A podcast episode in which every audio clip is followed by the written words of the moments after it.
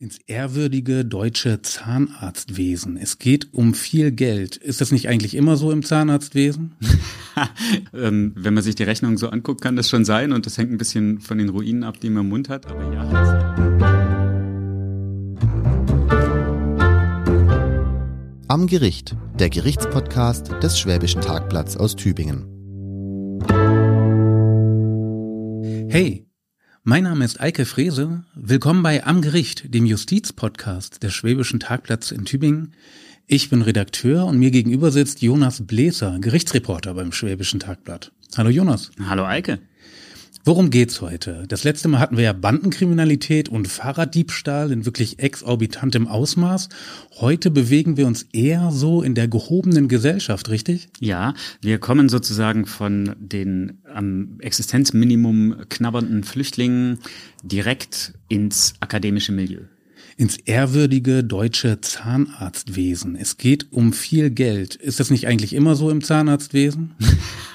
ja, ähm, wenn man sich die Rechnung so anguckt, kann das schon sein und das hängt ein bisschen von den Ruinen ab, die man im Mund hat. Aber ja, Zahnarztbesuche sind teuer. Und äh, heute geht es um eine Frau, die sich den Traum vom Doktortitel viel Geld kosten lassen wollte. Nur hat sich ihr Traum von der Promotion in einen Albtraum verwandelt der sie auf die Anklagebank des Tübinger Amtsgerichts bringt. Das ist also eine Frau, die, das höre ich so ein bisschen raus, Zahnärztin ist und die einen Doktortitel haben möchte und die irgendwie unschuldig in diese Lage geraten ist.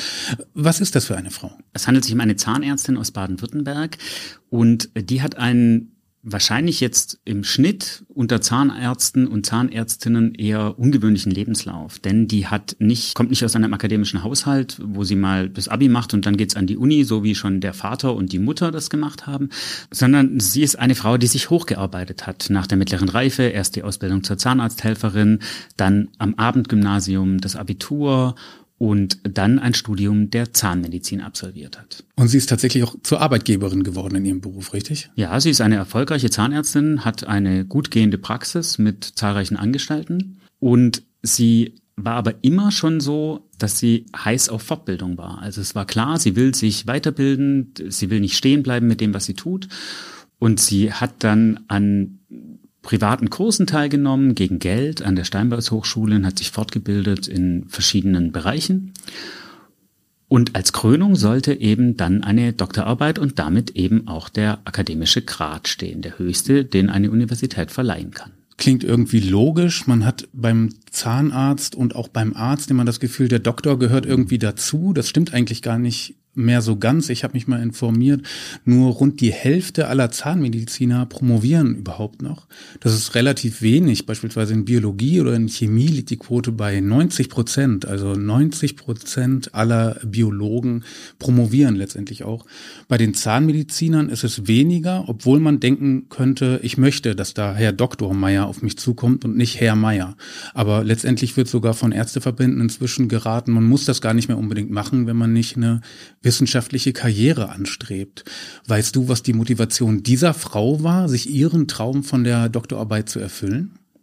Ja, ich glaube, das war eine Mischung, eine Mischung aus dem Wunsch, diesen Titel einfach zu haben mhm. und dem Wunsch auch wissenschaftlich zu arbeiten. Also sie wollte schon eine Doktorarbeit machen, bei der wirklich ein wissenschaftliches Erkenntnis am Ende steht. Und dafür hat sie auch viel Zeit investiert. Das kann man hier schon mal vorwegnehmen. Also sie hat es ja sozusagen berufsbegleitend gemacht.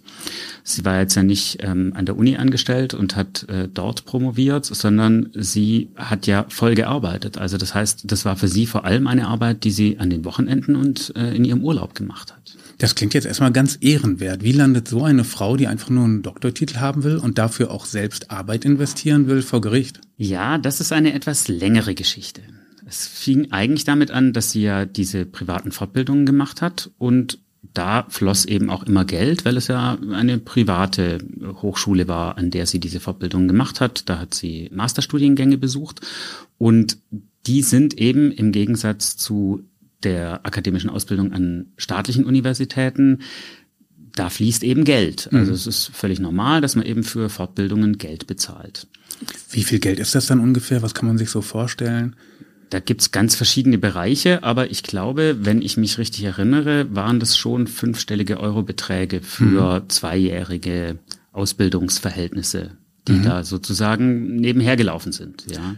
Und das sind dann so Fachdisziplinen, habe ich jetzt gelesen, so Implantologie beispielsweise. Das heißt, man kann sich dann vermutlich eine Urkunde in die Praxis hängen, auf der steht dann Master of Implantology oder so. Man kann besonders gut Implantate ähm, einbauen in die Patienten und ähm, ja, hat dadurch einen, ähm, einen Vorteil im Know-how und letztendlich auch ja, bestimmte Kundengruppen anzusprechen.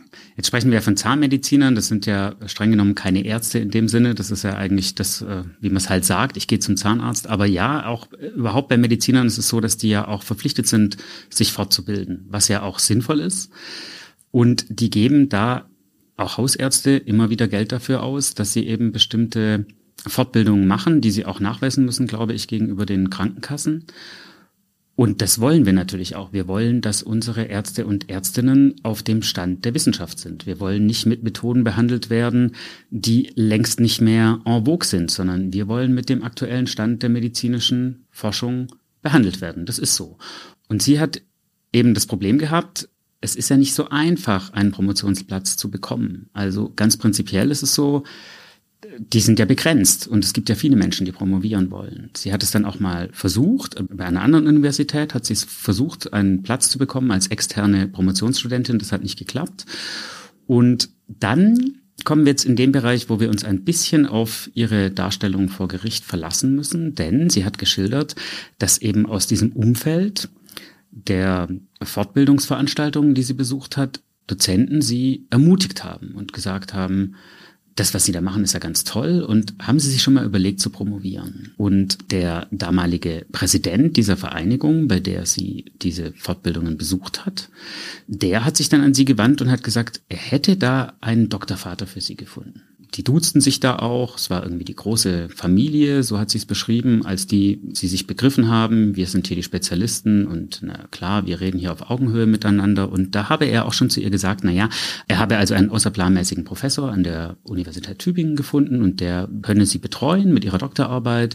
Allerdings müsse sie schon verstehen, dass der das natürlich sozusagen on top mache und das würde dann eben auch was kosten und für diesen Aufwand, den der da auf sich nimmt, da müsse sie ja nachvollziehen, dass man da auch was bezahlt. Das ist ja auch erstmal eine große Ehre, wenn so eine Koryphäe der Zahnmedizin auf einen zukommt und sagt, ich kann mir übrigens auch sehr gut vorstellen, dass sie promovieren und hätte da übrigens auch gleich einen Hinweis. Aber eine gewisse Geldsumme schien sofort im Raum zu stehen, richtig? So schildert sie es. Der betreffende Kollege, sage ich jetzt mal, äh, der hat bis zum Schluss auch vor Gericht geleugnet, dass über Geld gesprochen worden sei. Er konnte sich auch gar nicht mehr sicher erinnern, dass er sie überhaupt vermittelt habe. Was man dazu wissen muss, ist, dass jener äh, Doktorvater, der da im Raum stand, der war eben auch schon bei ihren privaten Fortbildungen als Dozent aufgetreten. Also sie wusste schon, das ist tatsächlich eine Koryphäe, der ist in seinem Gebiet sehr erfahren und ich glaube, sie hat zu denen auch so ein bisschen aufgeblickt und sich vielleicht auch ein bisschen geschmeichelt gefühlt, dass die ihre Arbeit so wichtig und so gut fanden. Und sie hat sich dann darauf eingelassen. Mhm. Sie hat also gesagt, gut, das kam ihr sozusagen, so hat sie es geschildert, ganz normal vor, dass man eben für diese Art von Fortbildung Geld bezahlt und deswegen hätte sie da auch gar keinen Gedanken dran verschwendet, dass das jetzt möglicherweise illegal sein könnte. Was es aber ist, darauf kommen wir gleich noch. Aber wenn ich mich richtig eingelesen habe, war dieses Geld, das stand zwar im Raum, aber zunächst hat sie jetzt sich erstmal ans Werk gemacht, richtig? Das heißt, sie hat sich diesem sehr aufwendigen Prozess unterzogen, ein Thema richtig aufzuarbeiten, ähm, Experimente zu machen, Geräte in Anspruch zu nehmen, sich einfach im universitären Milieu berufsbegleitend auszuleben, um diese Promotion auf die Beine zu stellen. Das ist ja tatsächlich eine, eine sehr große Lebensaufgabe eigentlich, an der man jahrelang arbeitet und auf die man dann zu Recht ein Leben lang stolz ist. Ja, wie gesagt, der Aufwand, den sie getrieben hat, der war schon gewaltig, so wie sie es geschildert hat. Eben im Urlaub, an den Wochenenden, abends manchmal. Und da war auch zunächst mal nicht von Geld die Rede. Das mit dem Geld kam dann erst auf, als die Arbeit kurz vor dem Abschluss stand. Mhm. Und dieses Geld war dann letztlich und ihre korrekte Art, mit ihren Ausgaben umzugehen, der Grund, warum das überhaupt ruchbar geworden ist. Also gehen wir jetzt mal davon aus, sie hätte das einfach bezahlt, dann wäre wahrscheinlich nie auch nur ein Staatsanwalt oder eine Staatsanwältin dazu gekommen, sich mit der ganzen Geschichte zu beschäftigen. Mhm. Was aber passiert ist, ist, äh, hier haben wir einen äh, Steuerberater, dem das komisch vorkam. Und dem ist das aufgefallen, was ist das für eine Fortbildung? Ja, das hat ja auch einen Grund, warum ihm das aufgestoßen ist, denn es war ja nicht so, dass sie das Geld an die Universität Tübingen bezahlt hätte, was gar nicht möglich gewesen wäre, weil gar nicht erlaubt, sondern sie hat eine Rechnung bekommen von der Eventagentur der Frau ihres Doktorvaters. Mhm. Und da hat sie das Geld hinüberwiesen. Das kam dem Steuerberater nun extrem seltsam vor. Der hat einen Kollegen hinzugezogen und der hat gesagt, oh, also da sollte man vielleicht mal mit jemandem sich unterhalten, mit einer Rechtsanwältin, die auf Strafrecht spezialisiert ist. Also sie wurde da unruhig. Um ehrlich zu sein, ich werde schon unruhig, wenn ich überhaupt diese schiere Summe sehe.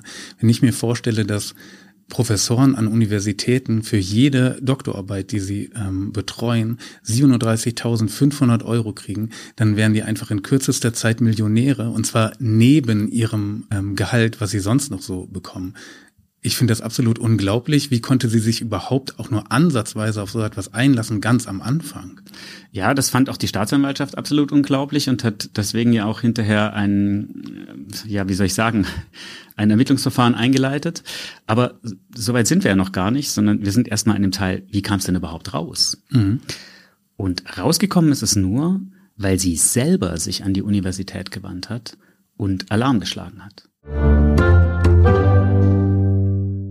Wer Opfer oder Zeuge eines Verbrechens oder Unfalls wird, leidet oft jahrelang an den Folgen. Denn auch eine Aussage vor Gericht kann Stress bedeuten.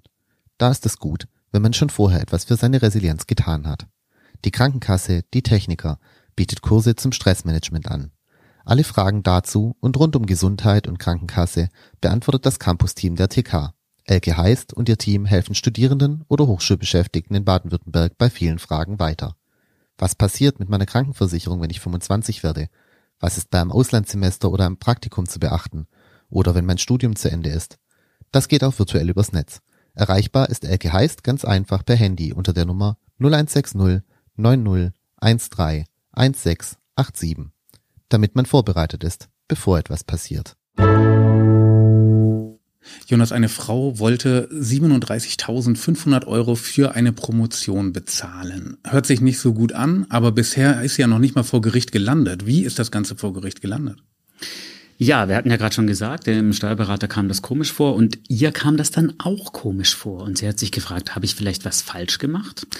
Also hat sie sich an die Uni Tübingen gewandt, und zwar an die zuständige Ombudsfrau für wissenschaftliches Fehlverhalten, um zu klären, ob sie etwas falsch gemacht hat. Und auch natürlich, ob ihr Doktorvater sich vielleicht nicht richtig verhalten hat, weil den Verdacht hatte sie, glaube ich, zu dem Punkt auf jeden Fall schon mal sehr stark.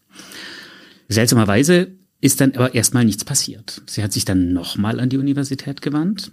Das scheint da irgendwie versickert zu sein in der Rechtsabteilung. Und daraufhin hat sie sich erneut an die Rechtsabteilung gewandt.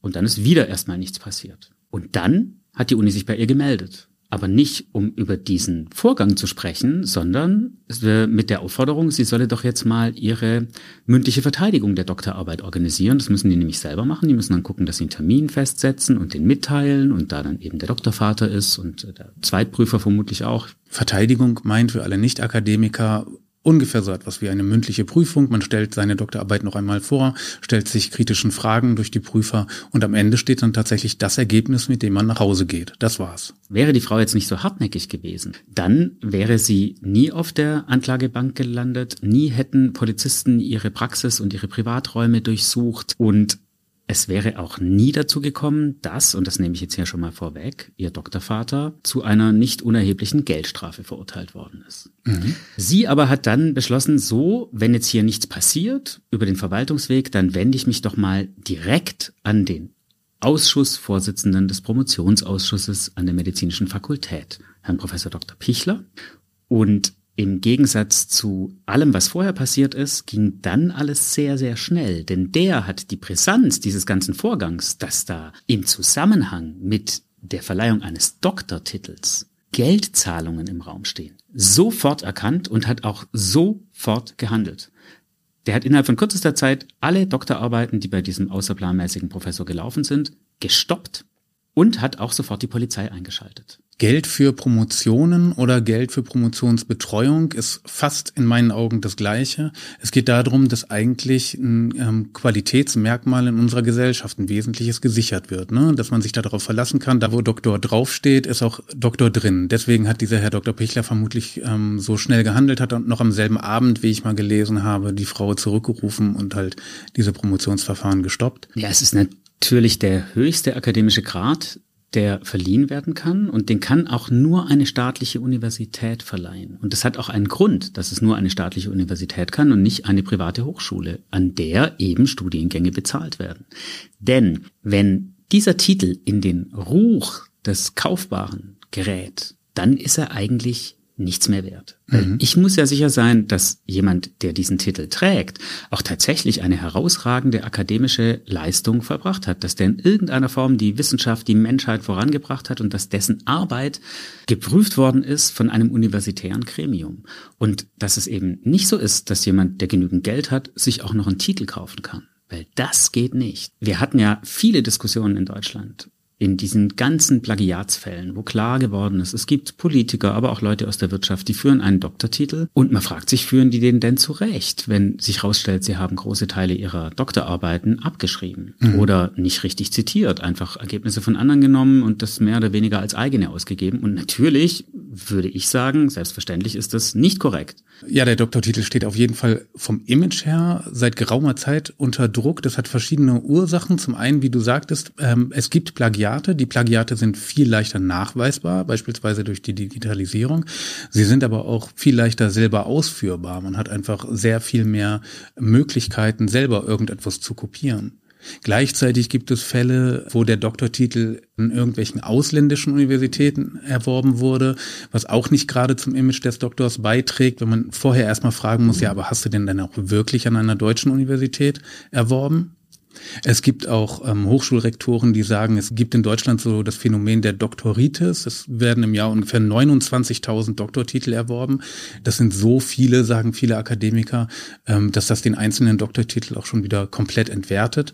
Ja, und was der Dekan eben auch sofort erkannt hat, ist, dass das natürlich insgesamt das System Wissenschaft in Frage stellt, wenn es möglich ist, Titel zu kaufen.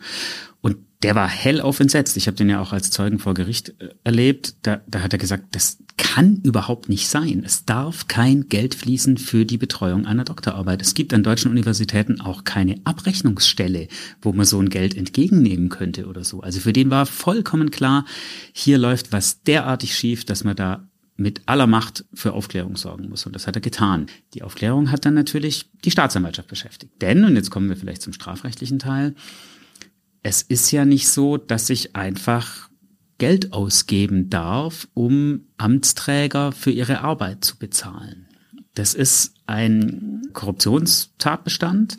Das ist im Gesetz auch geregelt. Da gibt es zwei Paragraphen, die speziell darauf abzielen. Und der Zahnmedizinerin wurde jetzt Vorteilsgewährung vorgeworfen und ihrem Doktorvater Vorteilsannahme.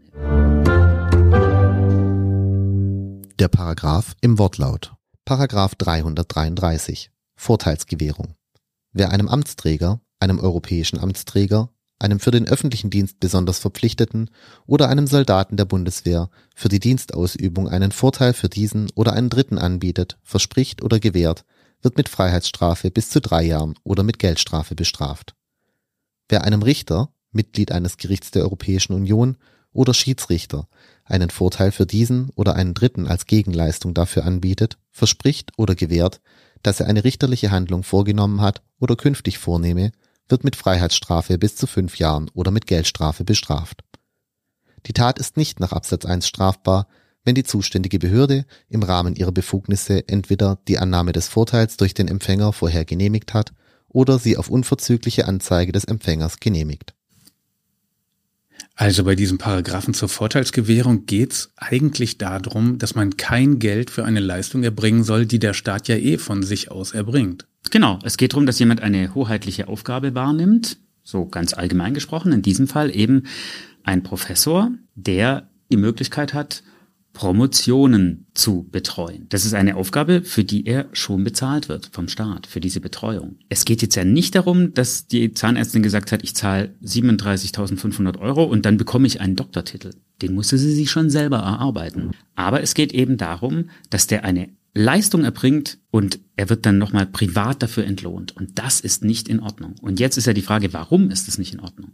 Also ich sag mal so, wenn Leute am Ende des Jahres für die Leute, die ihnen die Post bringen, ein Trinkgeld dalassen, dann ist das äh, unkritisch, glaube ich. Aber worum es dem Gesetzgeber bei diesen Paragraphen geht, ist, dass er sozusagen ein Klima, in dem Korruption blühen kann, in dem Bestechung wahrscheinlicher wird, verhindern will. Also mhm. ich gehe jetzt mal in einen anderen Bereich, sagen wir mal, wir haben jemanden, der ist ein großer Bauträger. Mhm. Und der pflegt private Kontakte mit jemandem, der auf dem Bauamt arbeitet. Und dem lädt er immer wieder zu teuren Abendessen ein. Oder er überlässt ihm für einen Sonderpreis ein Auto aus seinem Fuhrpark, weil der hat gerade einen Manager gekündigt und da gibt's diesen tollen Daimler und der würde jetzt ja eh nur rumstehen, wie auch immer. Und zwar ohne, dass er zu dem sagt, ich gebe dir jetzt die Einladung zum Abendessen oder ich gebe dir das Auto und dafür will ich, dass du meine Baugenehmigung positiv bescheidest. Das wäre Bestechung, weil dann würde er nämlich etwas bezahlen dafür, dass der seine dienstliche Entscheidung anders umsetzt, als er das ohne dieses Geld tun würde. Die Vorteilsgewährung ist sozusagen noch was davor. Also da geht es darum, dass man dieses Klima möglicher gegenseitiger Verpflichtungen gar nicht erst entstehen lässt. Mhm. Ich glaube, Vorteilsgewährung, also ich hatte von, der, von dem Paragraph vorher noch nie was gehört. Ich dachte halt Bestechung, Korruption, das ist ja irgendwie klar, wie auch immer. Aber da machen die Juristen eben noch feine Unterschiede. Aber ich muss sagen, das ist etwas Schönes. Eine Freundin von mir ist beispielsweise Gymnasiallehrerin und sie hat mir erzählt, dass regelmäßig bei Elternabenden Eltern kommen mit so kleinen Aufmerksamkeiten, was schon ziemlich kritisch ist. Es kamen aber auch durchaus mal Elternpaare mit äh, ein paar hundert Euro bei ihr vorbei für ihr Engagement. Und ähm, das hat sie natürlich sofort zurückgewiesen. Was ähm, sehr klug war, weil sonst hätte sie unter Umständen schon Probleme kriegen können. Richtig. Also ich finde es sehr, sehr gut, dass der Staat hier einfach Leitplanken einzieht. Ähm, das hier ist eine staatliche Aufgabe, die erledigt der Staat auch ohne weitere Geldleistung. Also das könnte ja auch zum Beispiel in die Richtung gehen, dass jemand sagt, ach, das ärgert mich immer, jetzt wohne ich in so einem schönen Wohngebiet und im Winter sind die Straßen nicht geräumt. Wenn das nächste Mal einer vorbeikommt im Schneepflug, gebe ich dem 500 Euro und sage, hey, weißt du was, das nächste Mal die Straße zuerst, okay, mhm. dann komme ich morgens rechtzeitig zum Flughafen. Mhm. Und ja, die Staatsanwaltschaft hat es eben sehr ernst genommen. Die haben sich die Aktenlage angeguckt und haben, wie gesagt, dann eben durchsucht und waren sich dann ziemlich sicher, okay, das ist äh, eigentlich ein völlig klarer Fall von Korruption. Das heißt, Sie haben äh, tatsächlich die Zahnarztpraxis dieser Frau auseinandergenommen. Ja, und auch ihre Privaträume, was glaube ich jetzt für die Frau sehr überraschend war, weil sie hat ja ganz klar, auch mit Recht das Gefühl, im Moment mal, ich habe mich doch gemeldet und jetzt, was machen jetzt die Ermittler da in meiner Bude, ja, und nehmen alles auseinander. Also ähm, das hat sie schon schwer mitgenommen und das Verfahren ging dann seinen Gang und endete mit Strafbefehlen. Strafbefehle sind ja sozusagen Urteile ohne öffentlichen Gerichtsprozess. Also die schauen sich das an, die Staatsanwälte, und sagen, na ja, ist ein klarer Fall die Aktenlage ist so eindeutig, wir gehen mal davon aus, die würden in einem Prozess auch gestehen. Das rechnen sie sozusagen bei ihrem Antrag schon mit ein und dann geben sie das ans Amtsgericht und dann gucken die sich das an und sagen, ja, sehe ich auch so, verhängen wir einen Strafbefehl. Dann können die Leute das bezahlen und es kommt niemals zu einem öffentlichen Verfahren und die Sache ist erledigt. In diesem Fall war es so, dass die Staatsanwaltschaft eine Strafe in diesem Strafbefehl gefordert und das Amtsgericht diese auch verhängt hat, von 70 Tagessätzen a 200 Euro, also 14.000 Euro Geldstrafe. Das ist schon ziemlich happig, vor allem, weil diese Frau ja offensichtlich schon eine Anzahlung von weiteren 17.000 Euro geleistet hat. Das heißt, sie ähm, wird sich wahrscheinlich als doppelt gestraft empfunden haben, wenn sie davon überzeugt ist, dass das alles völlig ungerechtfertigt war, oder?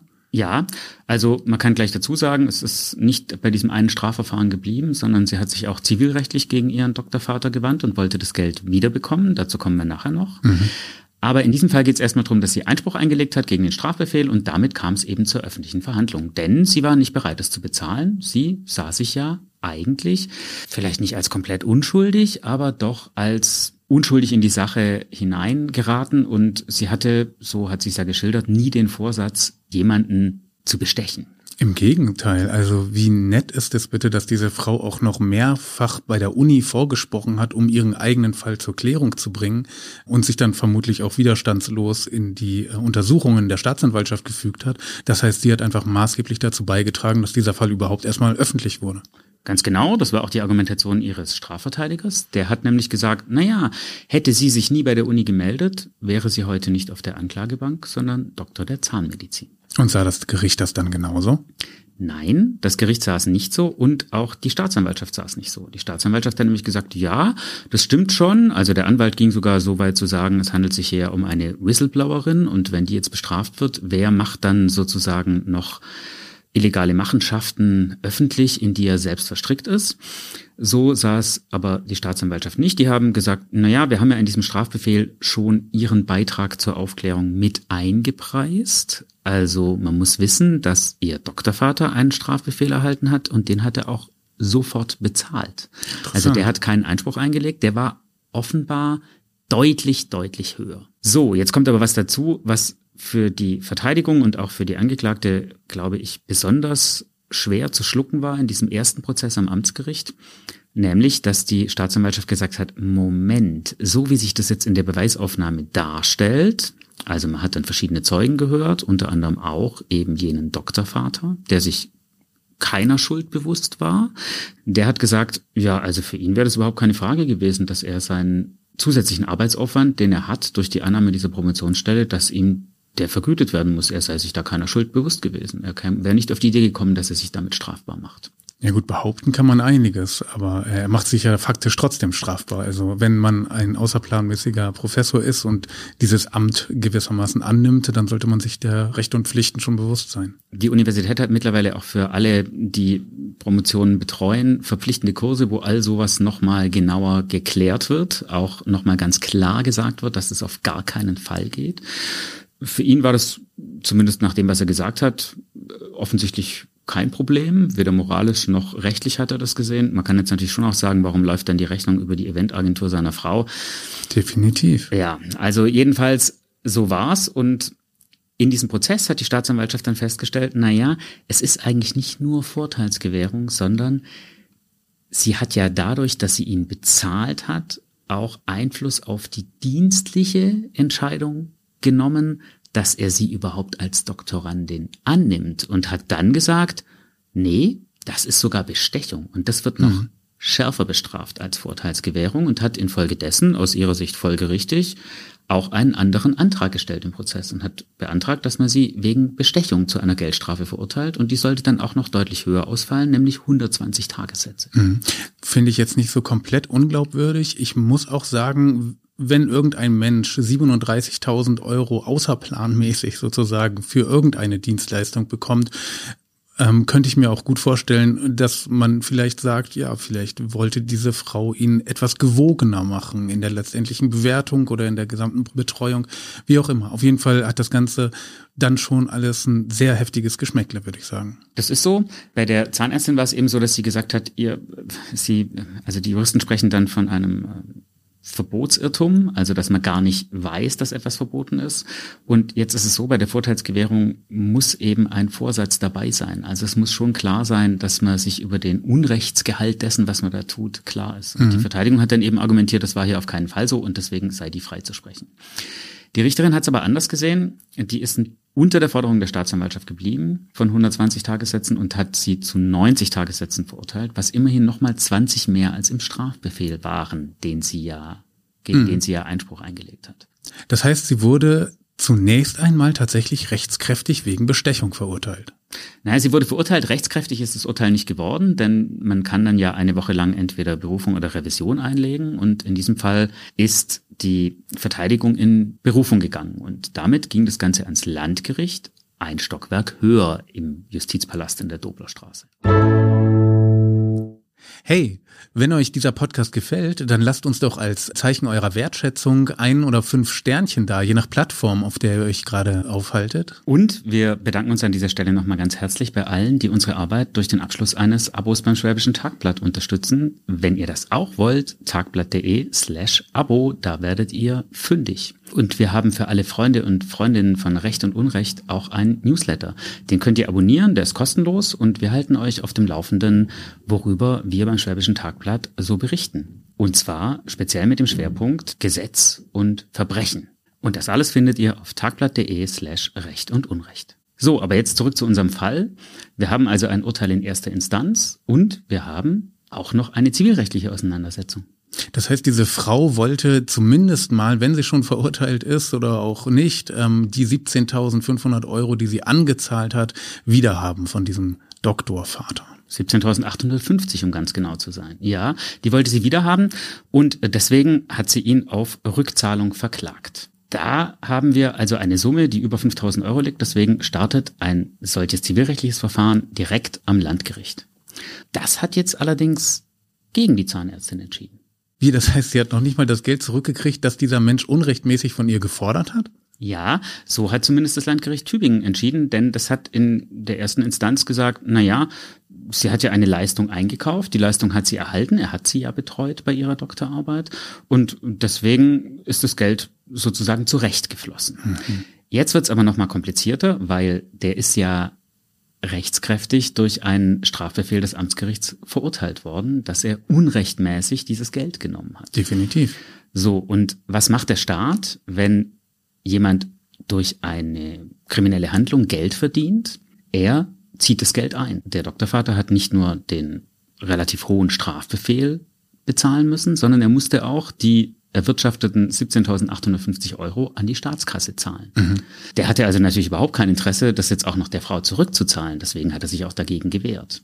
Allerdings gibt es natürlich auch im Zivilverfahren eine weitere Instanz und das Oberlandesgericht in Stuttgart hat die Entscheidung des Tübinger Landgerichts aufgehoben und hat entschieden, dass er das Geld sehr wohl an sie zurückzahlen muss. Das Gericht hat sogar von Betrug gesprochen. Hm. Finde ich jetzt jetzt erstmal so aus der Lameng herausgeredet, ähm, okay so, ne? Ich meine, wir haben hier einen Menschen, der trägt den Titel außerplanmäßiger Professor, der müsste sich eigentlich mit äh, dem ganzen Prüfungswesen in Deutschland auskennen. Dass der dann so viel Geld einstreicht, finde ich jetzt erstmal wirklich ganz schön heftig. Aber auch bei geringeren Beträgen finde ich es schon ziemlich ehrenrührig, muss ich sagen. Dass es auch noch strafbar ist, haben wir ja gerade besprochen, dass das ähm, ähm, nur legitim ist. Die Leute, die ich kenne, die promovieren, gehen in die Promotion kurz nach ihrem Studium. Die haben alles andere als ein Vermögen, die haben nur ihren wissenschaftlichen Ehrgeiz und vielleicht ein paar Karrierepläne. Die suchen sich einen Doktorvater und sind dann drei bis fünf Jahre damit beschäftigt, wirklich im Schweiß ihres Angesichts für wissenschaftliche Höchstleistungen zu sorgen.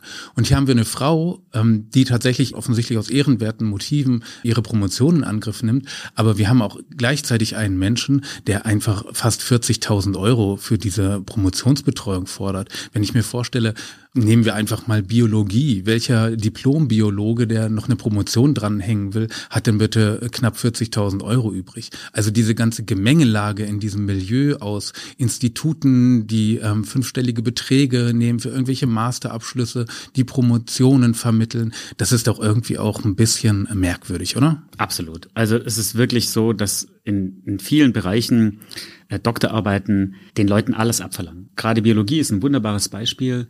Ich habe einen Bekannten, der hat promoviert in Biologie und der stand wirklich zwei Jahre lang im Labor. Und zwar nicht irgendwie am Tag mal zwei, drei Stunden, sondern der hat ganze Wochen im Labor verbracht. Der hat mal gesagt, hätten damals seine Mitbewohner nicht dafür gesorgt, dass irgendwie eingekauft ist und gekocht und sonst wie, der hätte das gar nicht hinbekommen, weil der hat wirklich im Schweiße seines Angesichts geforscht. Es ist einfach eine Sauerei, dass das mit Geldzahlungen verknüpft ist. Wir sind jetzt hier in einem Milieu, also jetzt braucht man diese ganzen Klischees über Zahnärzte und wie viel wahnsinnig Geld die verdienen angeblich und so, die brauchen wir gar nicht bemühen. Aber es ist klar, hier gibt's Menschen, die haben prinzipiell erstmal nicht die wirtschaftlichen Sorgen, die viele haben und die Studierende haben. Dass da Leute unterwegs sind, die sagen, gut, und äh, da ist also Geld im Umlauf, da greifen wir jetzt mal noch ordentlich zu, das geht wirklich überhaupt nicht. Ja, jetzt haben wir ja schon eine Bandbreite an Prozessen, die diese ganze Geschichte nach sich gezogen hat einen zweiten Strafprozess, der eben am Landgericht dann anhängig war, dann diese Zivilprozesse. Und es gibt sogar noch einen, der in dieser ganzen Geschichte auftaucht. Und da muss man sagen, da hat es dann auch noch mal jemanden erwischt, der da eine Rolle gespielt hat. Und zwar denjenigen, der ihrer Aussage nach den Doktorvater an sie vermittelt hat. Prominenter Zahnarzt, dessen Namen und Funktion wir jetzt hier nicht nennen, weil er dann wirklich komplett identifizierbar wäre, richtig? Ganz genau. Deswegen tun wir das nicht. Aber man kann auf jeden Fall sagen, es gab dann ein Aufeinandertreffen der beiden in vertauschten Rollen, denn in, im ersten Prozess gegen sie war er ja als Zeuge da und hat da eben gesagt, er könne sich da nicht dran erinnern, an diese Vermittlung und von Geld sei sowieso nicht die Rede gewesen und so weiter. Nun hat es ja aber allem widersprochen, was sie gesagt hat und auch was die Staatsanwaltschaft ermittelt hatte. Und deswegen gab es dann einen Strafbefehl gegen den Zahnarzt wegen uneidlicher Falschaussage. Gegen den hat er sich gewehrt und so trafen die beiden aufeinander vor Gericht, sie als Zeugin, er als Angeklagter. Einer von ganz vielen Prozessen in diesem Komplex. Mach's kurz, was ist passiert?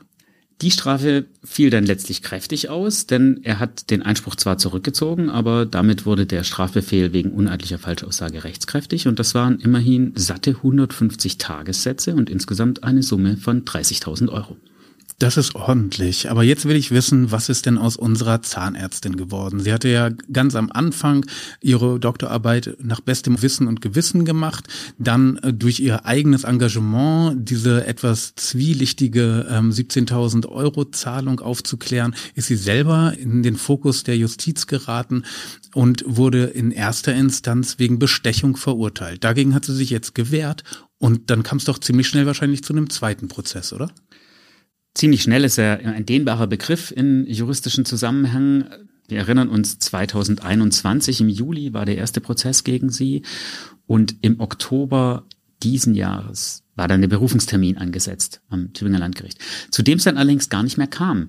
Denn in zweiter Instanz hat das Landgericht die ganze Sache nochmal angeschaut und hat dann der Staatsanwaltschaft vorgeschlagen und auch der Zahnärztin vorgeschlagen, man könne doch das Verfahren einstellen gegen eine Zahlung von 9000 Euro an eine gemeinnützige Organisation der Kinder- und Jugendhilfe. Und so ist es dann auch gekommen. Also die Zahnärztin hat dem zugestimmt, die Staatsanwaltschaft hat dem auch zugestimmt und damit hat das Tübinger Landgericht nach Eingang der Zahlung das Verfahren vorläufig eingestellt, so heißt es. Sie wurde aber, auch wenn sie nicht bestraft wurde, dennoch bestraft. Denn sie musste ja bezahlen an eine gemeinnützige Organisation. Sie gilt als unschuldig, denn sie ist ja nicht verurteilt worden. Das muss man festhalten. Ja, sie hat äh, gezahlt für die Einstellung, das ist so. Das passiert ja relativ häufig, dass Verfahren, wenn man auch sagt, die Schuld ist nicht so schwer, dass man zwingend eine Verurteilung braucht, eingestellt werden und dann in der Regel eben gegen eine Geldzahlung. Mhm. Aber interessant, äh, eine Moral dieser Geschichte ist tatsächlich, ähm, passe auf, wofür du Geld bezahlst, nicht nur wofür du Geld nimmst in unserer Gesellschaft. Unbedingt. Also dass man Leute, die hoheitlich eine Aufgabe ausüben, nicht bezahlen darf, war mir ehrlich gesagt vorher in dieser Dimension nicht klar. Also mir wäre klar gewesen, auf gar keinen Fall kann man einer staatlichen Hochschule Geld im Zusammenhang mit einer Doktorarbeit auch nur irgendwie ins Spiel bringen. Das hätte sie vielleicht schon auch wissen können, finde ich.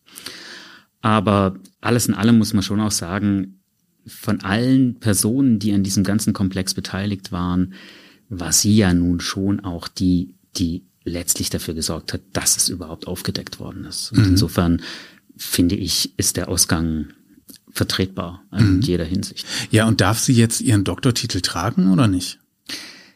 Ja, das kann ich gar nicht sagen. Also ich weiß nur, dass ja dem Verfahren eigentlich nichts mehr im Wege stehen würde. Also zum Zeitpunkt der Podcastaufnahme führt sie ihn zumindest noch nicht auf ihrer Homepage. Aber eigentlich müsste das ursprünglich von der Universität auf Eis gelegte Verfahren jetzt ordnungsgemäß beendet werden können. Denn die schriftliche Arbeit ist ja durch, die Erst- und Zweitkorrektur sind gelaufen. Sie hatte ja schon die Aufforderung für ihre mündliche Verteidigung und wenn sie die jetzt macht, dann wäre sie Doktor der Zahnmedizin. Und genug Arbeit hat sie ja tatsächlich investiert. Das war jetzt ziemlich viel akademisches ähm, hin und her. Was haben wir denn in der nächsten Folge zu bieten, Jonas? Wird es dann genauso akademisch? Nein, in der nächsten Folge gehen wir in die Tübinger Obdachlosenunterkunft und kommen zu einem Fall von brutaler Gewalt. Es geht um einen Mann mit einem Hammer und den setzt er gegen einen Mitbewohner ein und bringt ihn beinahe um. Jetzt sind wir in Tübingen, auch dieser Mann hat eine akademische Vorgeschichte, so viel sei mhm. schon mal verraten. Und auch seine Liebe zum Hammer als Werkzeug für Gewalt, die ist schon vor fast 20 Jahren aktenkundig geworden. Vom Zahnarztbohrer zum Hammer. Das klingt gut.